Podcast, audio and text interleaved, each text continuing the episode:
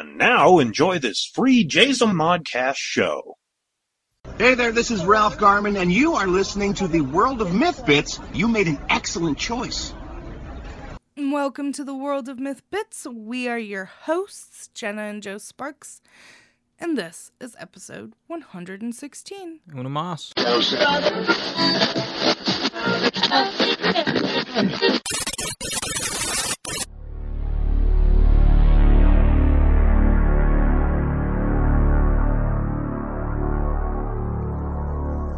The World of Myth Bits.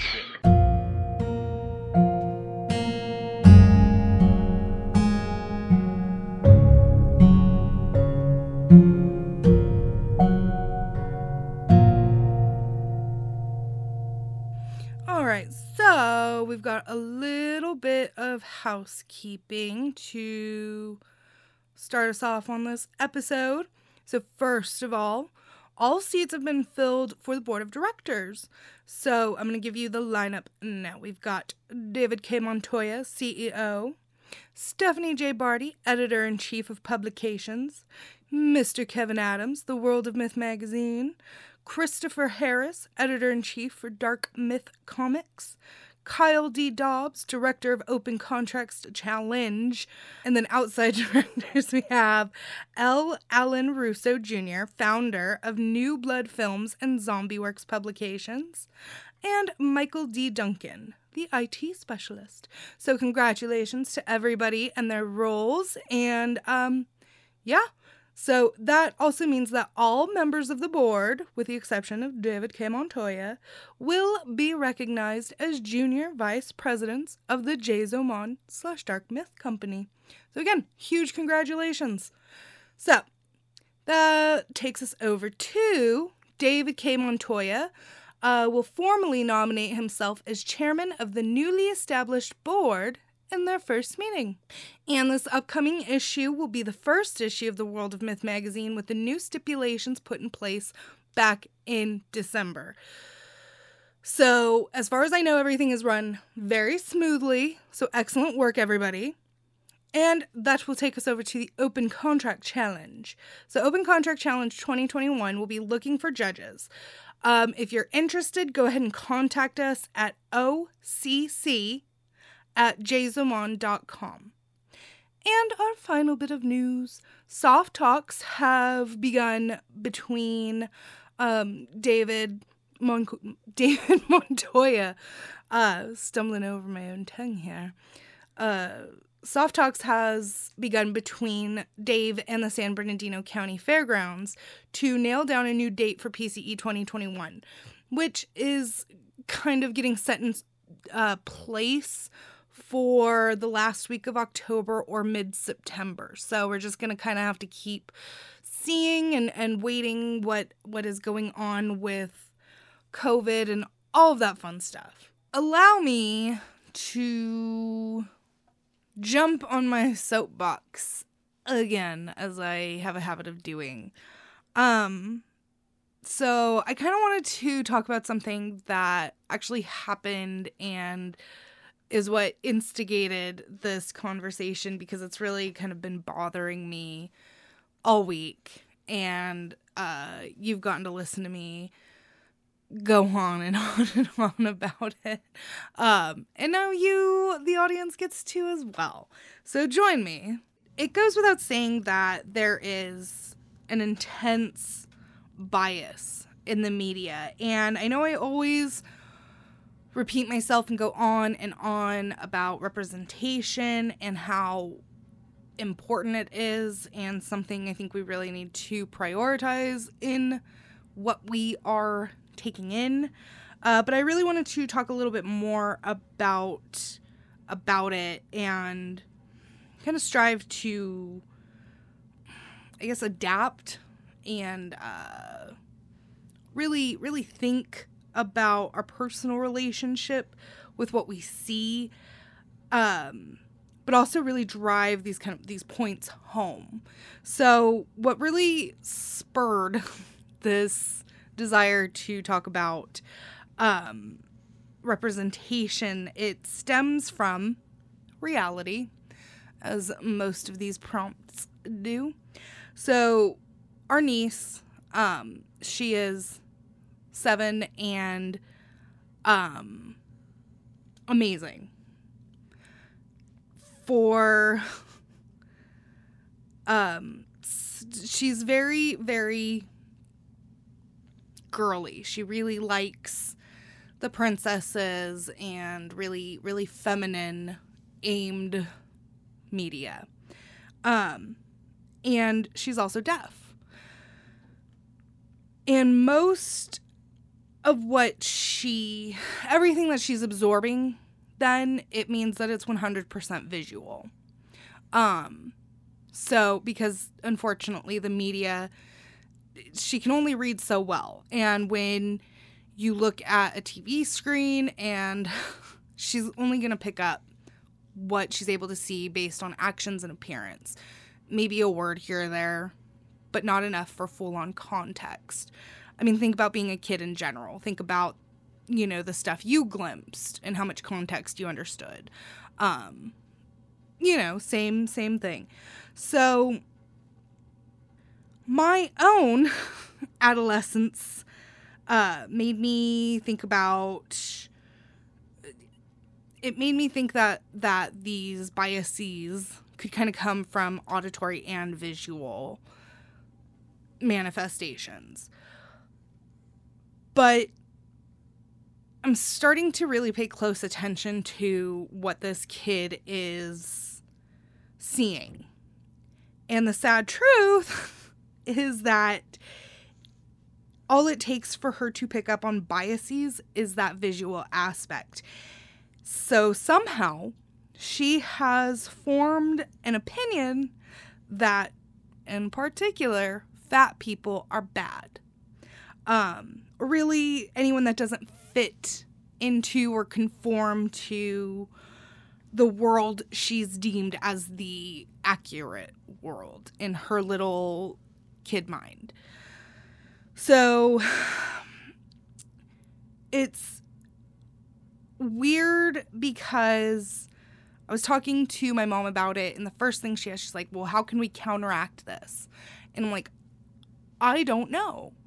Um and it's it's hard because we can't easily explain to her how different everybody is and how those differences are great and how those differences mean something different for every person who's experiencing those differences or or whatever. And um it's partly i understand like partly she's she's a kid you know and we're all stubborn and easily manipulated as kids but it's it's weird trying to figure out how to undo this like corruption that's already hit her mind with essentially very little awareness.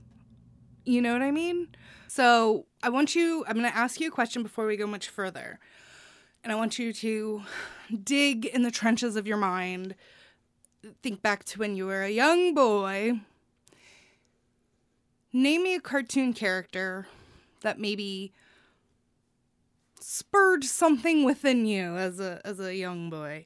Uh in particular of the female gender. Um, well, I'm pretty sure that on the cartoon aspect, uh, the the Japanese animes always had hypersexualized characters. Japanese, yeah, Japanese anime is Right. notorious Right. for their very odd uh choices. And that's not to knock anime. I like anime, but it's yeah. Or They're that, or like the superhero stuff like that. Yeah. I think like what was that? The um, Justice League, or that one? mm-mm. Justice League. Uh, they had a uh, but animated all of version it. those. Yeah. Yeah, all of those. I mean, you think back to like uh Poison Ivy and how she was illustrated, Harley Quinn obviously. Uh and yeah, they were very voluptuous Right. characters. Um, and that's just scratching the surface. Think of um, anthropomorphic animals in animation, right? And how they're illustrated. Every single one, for some reason, has boobs, which is a choice. Uh, what was uh, an American Tail? And I always think of that one for some reason because I loved those movies growing up. And um, what was the the cat, the the the lady cat, and she was very um, very sexual for lack of a better term. so, and and honestly, it doesn't take a lot to kind of look and see. And these are children's animations, okay? So, like I said, we're going to go kind of on a journey here. So, follow along. So, when it comes to animation and um again, talking about animation that is targeted towards children. Um there was a study conducted I- by I think my examples wouldn't be 100% for children then. Well, no, but I think like Misty from Pokemon. Right. You know, I think she's a good example, Mhm. right? Like, I mean, just on on the most basic of of spectrums, like Right. Okay. you know. Mhm.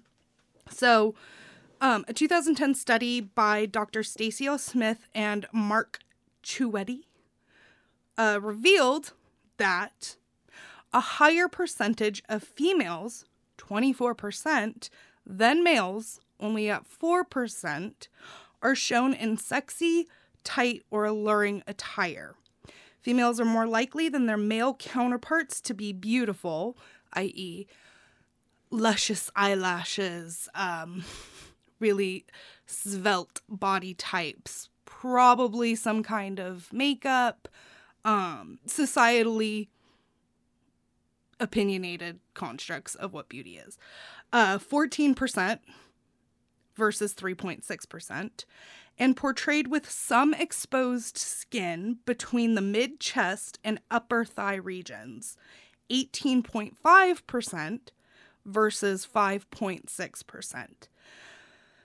Though not depicted, waist size is also related to uh, gender, with a higher percentage of females than males shown with a small waist, 22.9% versus 4.5%. As noted in their other reports, this leaves females with little room for a womb or any other internal organs. So go ahead. I know it's animation. We have a it's it's up to the imagination, but it's a little absurd. Um I wonder if it was their depiction or their. well somebody posted a picture of Pixar women. And I don't know if anybody I mean like I know everybody's noticed the mom butts in Pixar animation, but there's like absurd like teeny tiny little like stick waists and then gigantic butts. And that's I mean like that's not to say that that's not a body type, but it's really exaggerated. so um the percent and this is where it kind of shifts. So don't worry, I'm not targeting anything, but um the percentage of characters with a large chest males at 15.3% versus females at 12.6%. So it's still pretty like even out there where it's like men are portrayed with really like bulging pectorals and whatnot. Um or an unrealistic body image. So males at 2.9% versus females at 7.5%. It varies significantly but not meaningfully. Less than 5% with gender. So basically, at the end of the day, as this study kind of concludes, it's that females' curb appeal is more important than their male counterparts. So, and this is again targeted at children. We're talking G and PG rated movies. Now, I also want to point out that there's nothing wrong with showing women in this way, showing women who are sexual or who are dressed a certain way. There's nothing wrong with that. The difference is that it's targeting the value of this woman, um, fictional character toward children and saying that basically their physical appeal is more important more important than any other part of their uh, character. So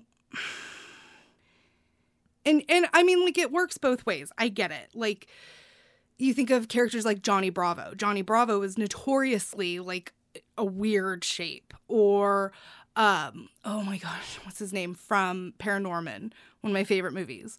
Um it's just it's there are you know examples for both genders. Unfortunately, the targets toward young girls it's a little more peculiar um in that regard. So and I get it that it's not really going to matter to everybody, but when you also kind of take into account that a lot of these designs again, please stay with me are dominantly created to benefit and from the male gaze um it gets kind of alarming. So, when I say the male gaze, what do you Um, anything that's appealing? so okay if you if you don't know and joe gets to listen to me talk about this all the time. So if you don't know what the male gaze is and before any defenses go up just hear me out it is defined as the act of depicting women and the world from a masculine heterosexual perspective that presents and represents women as sexual objects for the pleasure of the heterosexual viewer. So let me give you an example. Best example. And there's tons of examples, but let me give you uh, probably the first one that comes to mind. So, if you watched Suicide Squad, keep opinions to yourselves here. Uh, if you saw it, the depiction of Harley Quinn was she was hot, right? She was um, a woman who was really de- defined by her desirability. By the like from minute 1 the minute we are introduced to Harley Quinn and the Joker the whole like the the main first scene where uh we see the Joker sitting in his club or whatever with Harley Quinn she's dancing and he's having a conversation with uh some dude played by Common uh, about like that's my girl that's my girl. Isn't she gorgeous? Isn't she beautiful right? Um and i mean you look at the whole thing. You look at the close-up shots of parts of her body. You look at um i mean like there's the whole montage where they're getting ready to go out you know officially as the suicide squad and she's you know uh arching her back in just the right way. Um it's a far cry from the Harley Quinn that was depicted in Birds of Prey. And yes, Birds of Prey is also a very different story that we're hearing about from the point of view of Harley uh, leaving the Joker. It's it's the emancipation of Harley Quinn. So, but that aside, Birds of Prey was created or written by and directed by women versus Suicide Squad, which was not. Um, so the Harley Quinn we get in uh, Birds of Prey is she's still wearing like minimal clothing. She's wearing short shorts. She's wearing like uh fairly revealing clothing. She's wearing really like I guess you'd call them sexy outfits, uh, as are a lot of the characters. Um but you look at the difference of cinematography and camera work alone and these outfits this this portrayal is not about her sexual appeal anymore it's just an outfit she's wearing you know, it's just a cute outfit. That's it. Everything else about her story, though, and I think this may be why a lot of people wound up hating this movie, is because uh, suddenly she's not defined by that anymore. And that's, again, probably the best example I can think of. So, again, please, before anybody gets up in arms or really defensive, the male gaze is just something that has been practiced in the media and it's so normal anymore. And the minute you start to change it, you really kind of start to notice the differences. Um, in fact, a quick side story. it's kind of funny. Me and um the teenager of the house, we were playing a video game, some of you may have played it, uh, Death Stranding, which is an amazing, phenomenal game. Play it. Um, super, super brilliant. And I had to comment. It's it's the stupidest thing because it's like just absolutely the barest minimum. but it's like there's a character named Fragile, and she's so normal looking. I mean, she's gorgeous, but she's so like there's nothing exaggerated on her. That she's just a person who's wearing like this uh like traveler's leather outfit and she's not got bouncing triple D's or you know a giant, you know, butt with a teeny tiny waist or anything like that. She's just a normal person with a normal physique. So, okay. Sorry, had to point that out and applaud Hideo Kojima for uh creating that game. Um so when we apply all of this, the male gaze and um, these concepts of beauty to children's media, we can see that the statistics are there. I gave the numbers, they're there. Um, women are portrayed in a way that elaborates on their sexual appeal only for children to absorb. Now, I also want to make it clear again that women have every right to dress uh, however they want. There's nothing shaming about this episode. But the difference is from whom is that perspective coming from? And what is the aim? If you look at a lot of these characters, their point and purpose is again their desirability. Um, an American Tail, the the sexy cat, you know, her entire point and purpose is how she entrances uh John Candy's cat, right? It was John Candy who voiced the cat. Uh the boy cat, you know. Um and it's just it's like that all around. Um so okay. There is that part of the spectrum. Now we're going to move into fat phobia. So when all of that is normalized, that's just how animation is and that's just what's out there. Um going to go ahead and throw some more statistics out there. So according to a study re- a study by research associate Chelsea A. Heuer, MPH from Yale University, 72% of representation of fat people in the news and media are demoralizing. So again, I'm going to ask you uh, name a fat character who is not defined by their weight. Oh, I'm gonna have to go with uh, John Goodman in Arachnophobia. In arachnophobia. Yeah, remember? He comes in and he starts to demolish the Oh. spiders, and he's like, "Yeah, that's right. I'm bad." Okay. so, all right, there's one. Name me another. Uh, Mo from Zoey's Extraordinary Playlist. I mean, like, yeah, we can go on there, like Otho from Beetlejuice.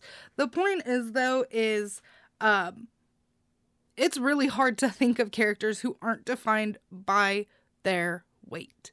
So let's go ahead and list off the characters who are fat in the media, who are defined by their weight. Uh, fat Monica from Friends. That's fun. Uh, fat Schmidt from New Girl.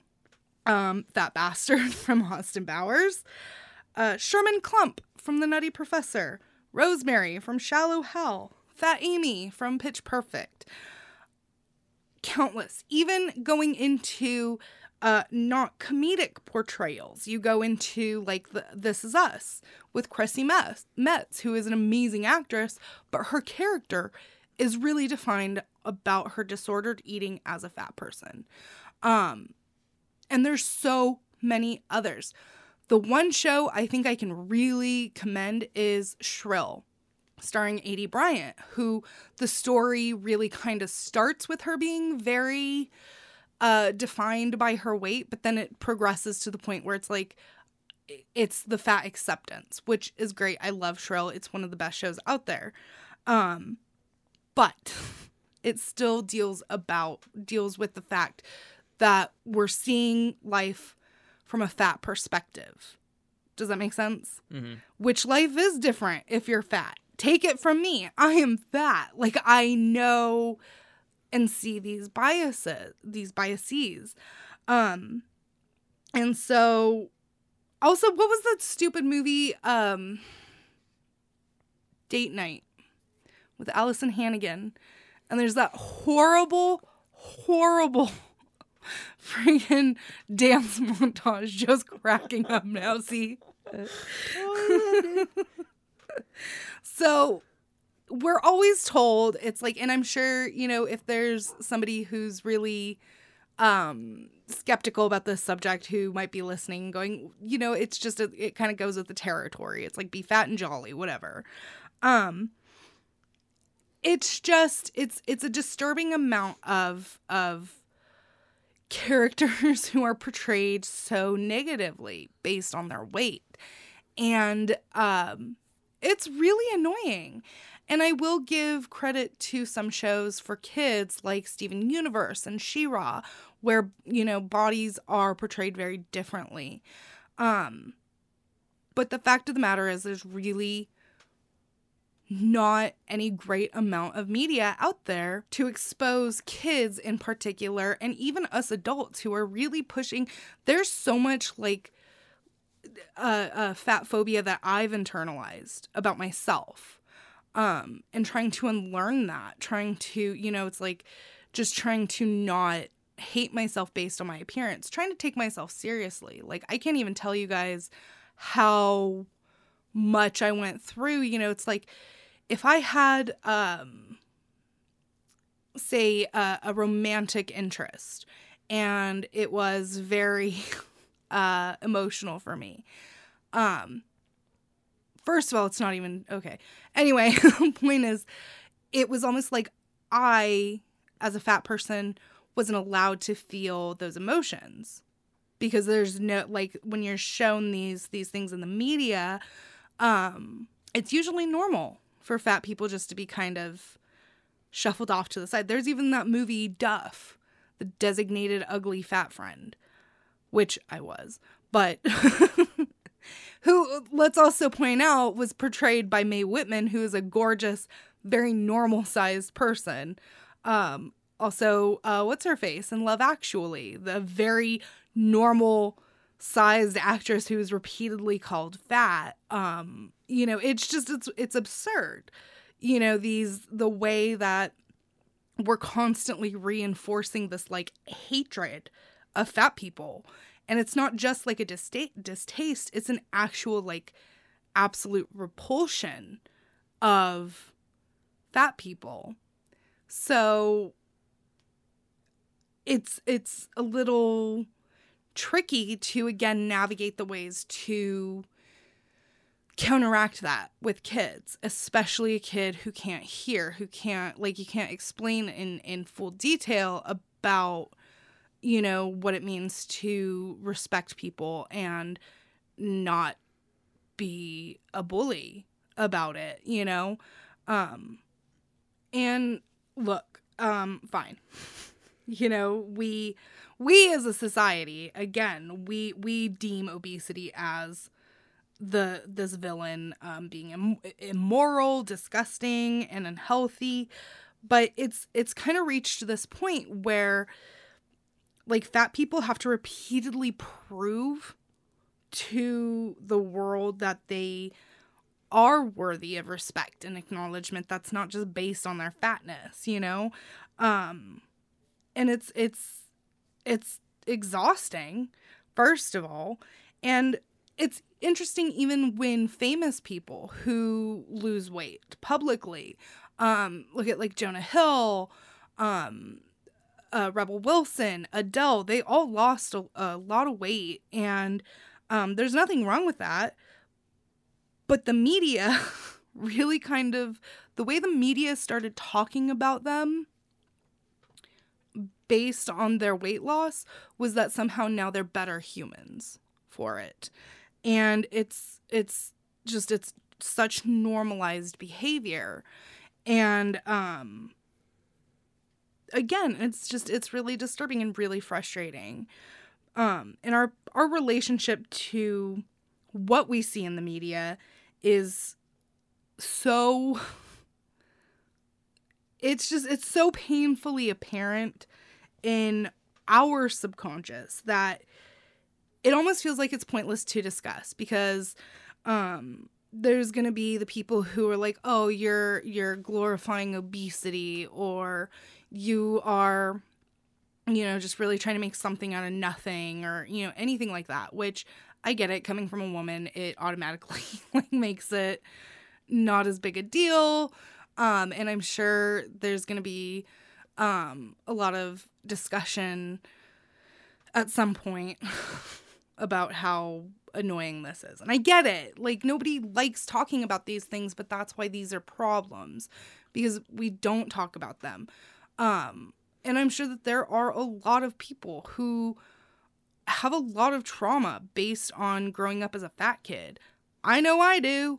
Um and I know it exists and it's just it's really hard to live in a society that essentially just like villainizes you based on your appearance.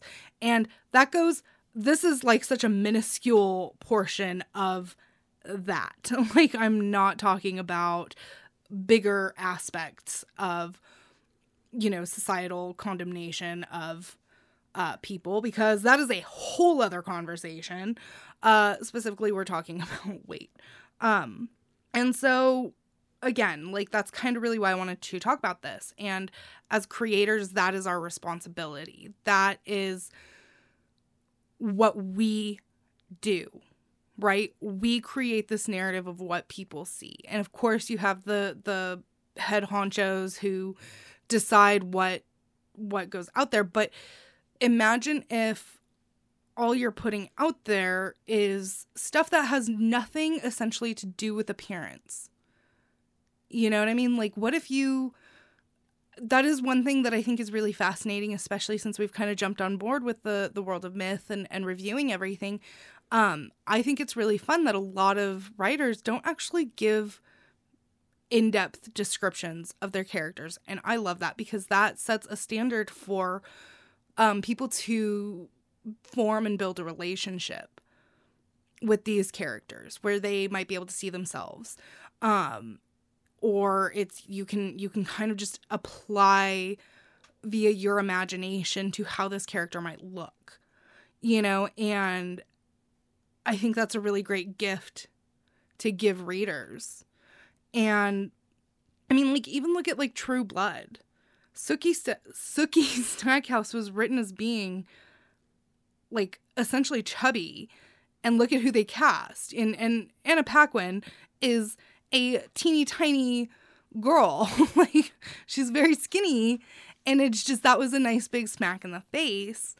Um and so I think that's where like I said we as creators kind of have that power to make sure that there is this representation and making sure that we're just not eliminating based on appearance in what we're creating. Do you know what I mean? Also, I think it, too it would take on account what the character's doing, you know, what their physical aptitude. Oh well, of course. You know, um, but it's like there's um, you know, you look at that and and there's uh weightlifters who you know look fat but they are not you know they that's all there for a reason and so, you know, it's not like you would have I mean, it's it's the mountain in Game of Thrones. Like it only makes sense that that dude is big and not with the the showmanship type of muscles. Yeah, that's because he's a he's a he's a power lifter, not, Exactly. a, not a bodybuilder.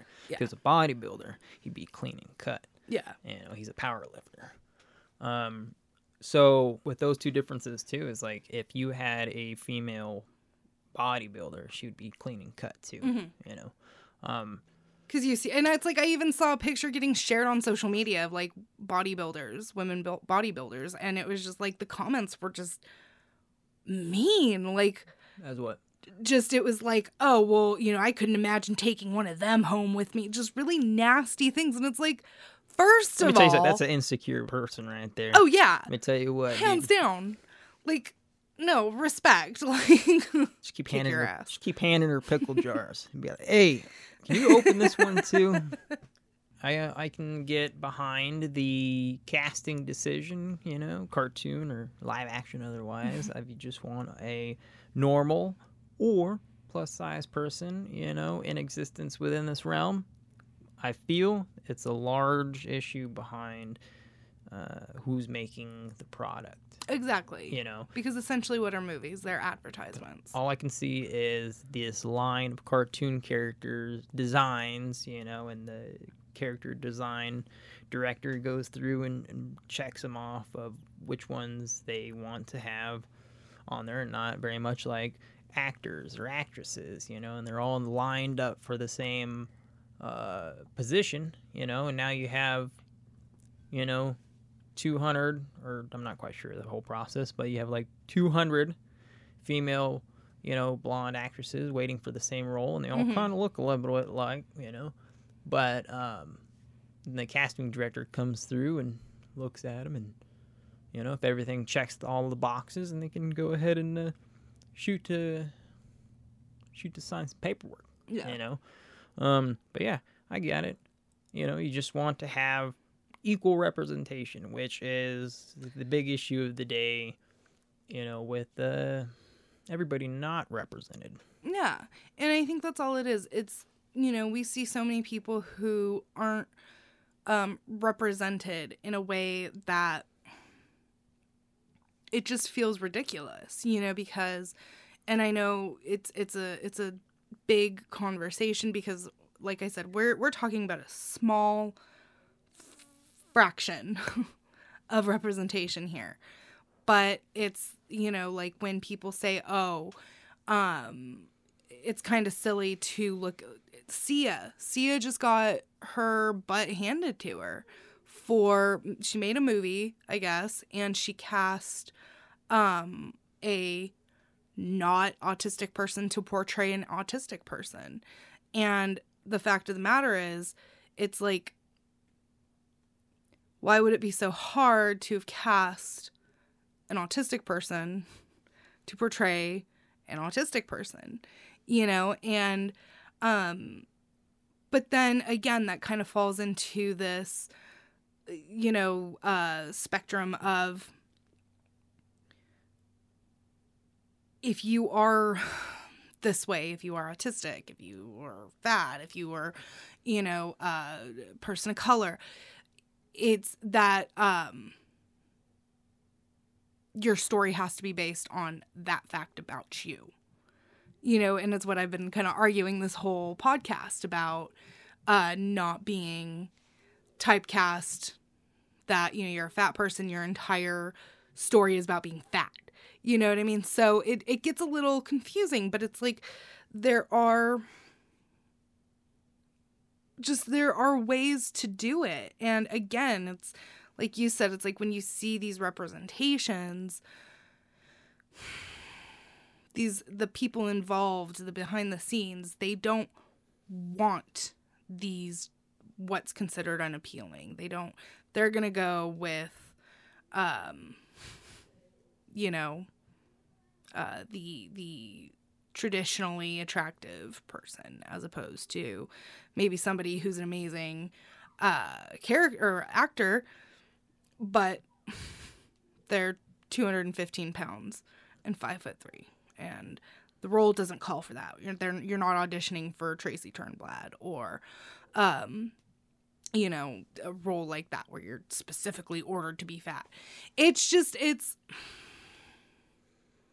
i think maybe they too that could be an issue with the large production companies because they're also looking at dollar signs exactly. you know? I mean i'm not sure about the situation with sia and what movie uh, you speak of but um that's gonna get kind of hard too like when they have people who are not a certain way but they're portrayed by others because that is kind of the acting bubble that is. You know. But and agreed. But okay so i guess like also in the stand they hired a uh seeing person to play the role of a blind person. There's blind actors, like blind actors who can't find work, uh, you know, because you have seeing actors who are playing blind characters. It's as simple as that, you know. It's not casting. It's it's it's looking for people who have these authentic experiences who have been kind of kicked down in the dirt for so long and told that they can't do this or they'll never have like a normal career. And you know, it's it's Warwick Davis. He actually um, you know, really really like he has a whole production uh not company but um like guild for little people specifically and it's like it's hiring Gary Oldman to play a little person. You know, it just it's like what Moulin Rouge is one of my favorite movies, Little but Gary. come on, like, huh? A Little Gary. But it's like, you know, it's just being more aware of what we're seeing. You know, I know every time I see um, a deaf character, I on Grey's Anatomy they introduced a deaf doctor, and the first thing I did was I showed my niece, and she was like, "This is cool."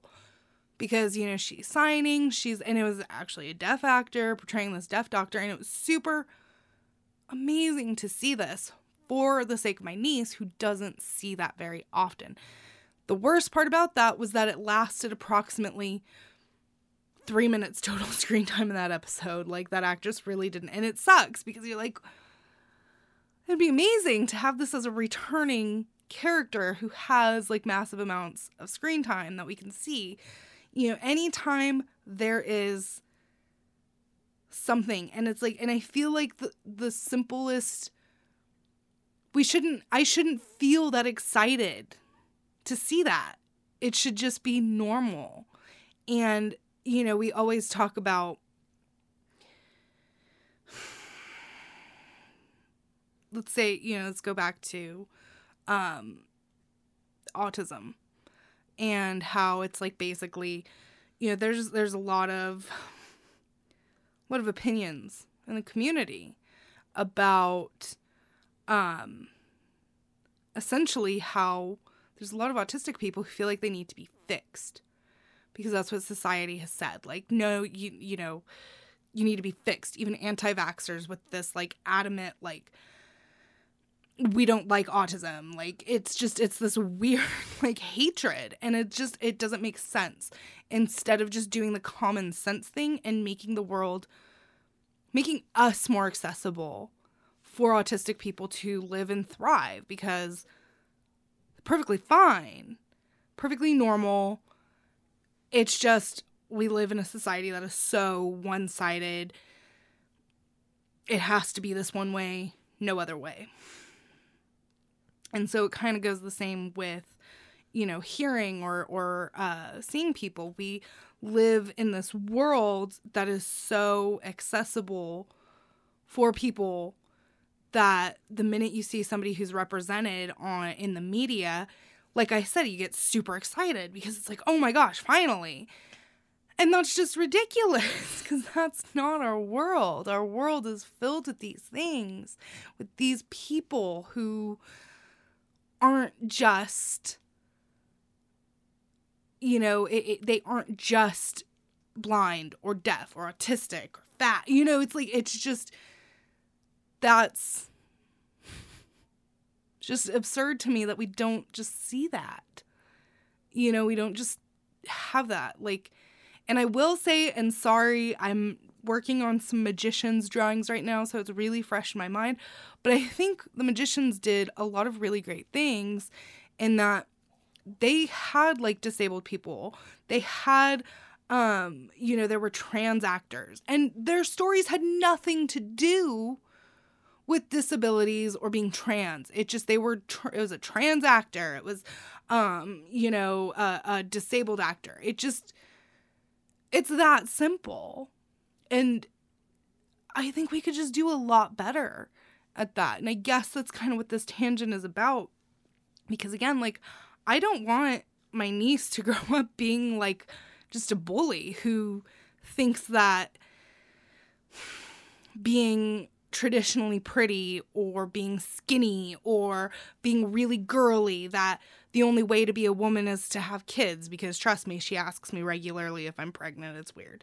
Um but she it's like i don't want her to grow up thinking that. And so however subliminally these messages have gotten into her head because we i mean i don't know if you guys can tell but we're a pretty uh open-minded in our household and we really try to reinforce uh a lot of inclusivity. But apparently it still falls flat on a kid you know whether it's she's watching youtube or playing a game or whatever it is. It's just it's hard to feel like we have more control over this narrative and i guess that's kind of maybe where i'm coming from is this insecurity that i feel like i, I don't have any control over how to really show her things and make her understand the wider world. And especially being this young seven years old i didn't see the world when i was seven. Like i'm pretty sure you didn't did you Absolutely not. exactly. So it's tough but i really like i don't know. Um i'm not gonna apologize for going on this rant. I feel like i said things that needed to be said and uh, i don't really care if people want to pretend that i'm glorifying obesity or fetishizing it or whatever. I just uh, it was a very important thing i needed to talk about Yeah, I, mean, I mean, I, I can see where it's coming from. Um, it's just uh, just needs some more proper r- representation. You know, uh, Netflix, go ahead, push those scripts, take us home. All right. You can find us at theworldofmyth.com, on Facebook and Twitter at the World of Myth Bits podcast and the World of Myth magazine, as well as on Instagram at the World of Myth Bits. Thanks for listening. Until next time.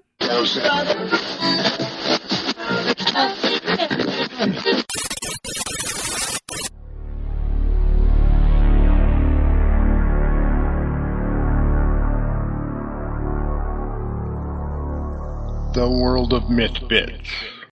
And don't come at me saying it's a health thing because you know what? You don't know if that 110 pound uh, actress is healthy either. Like, you just don't know.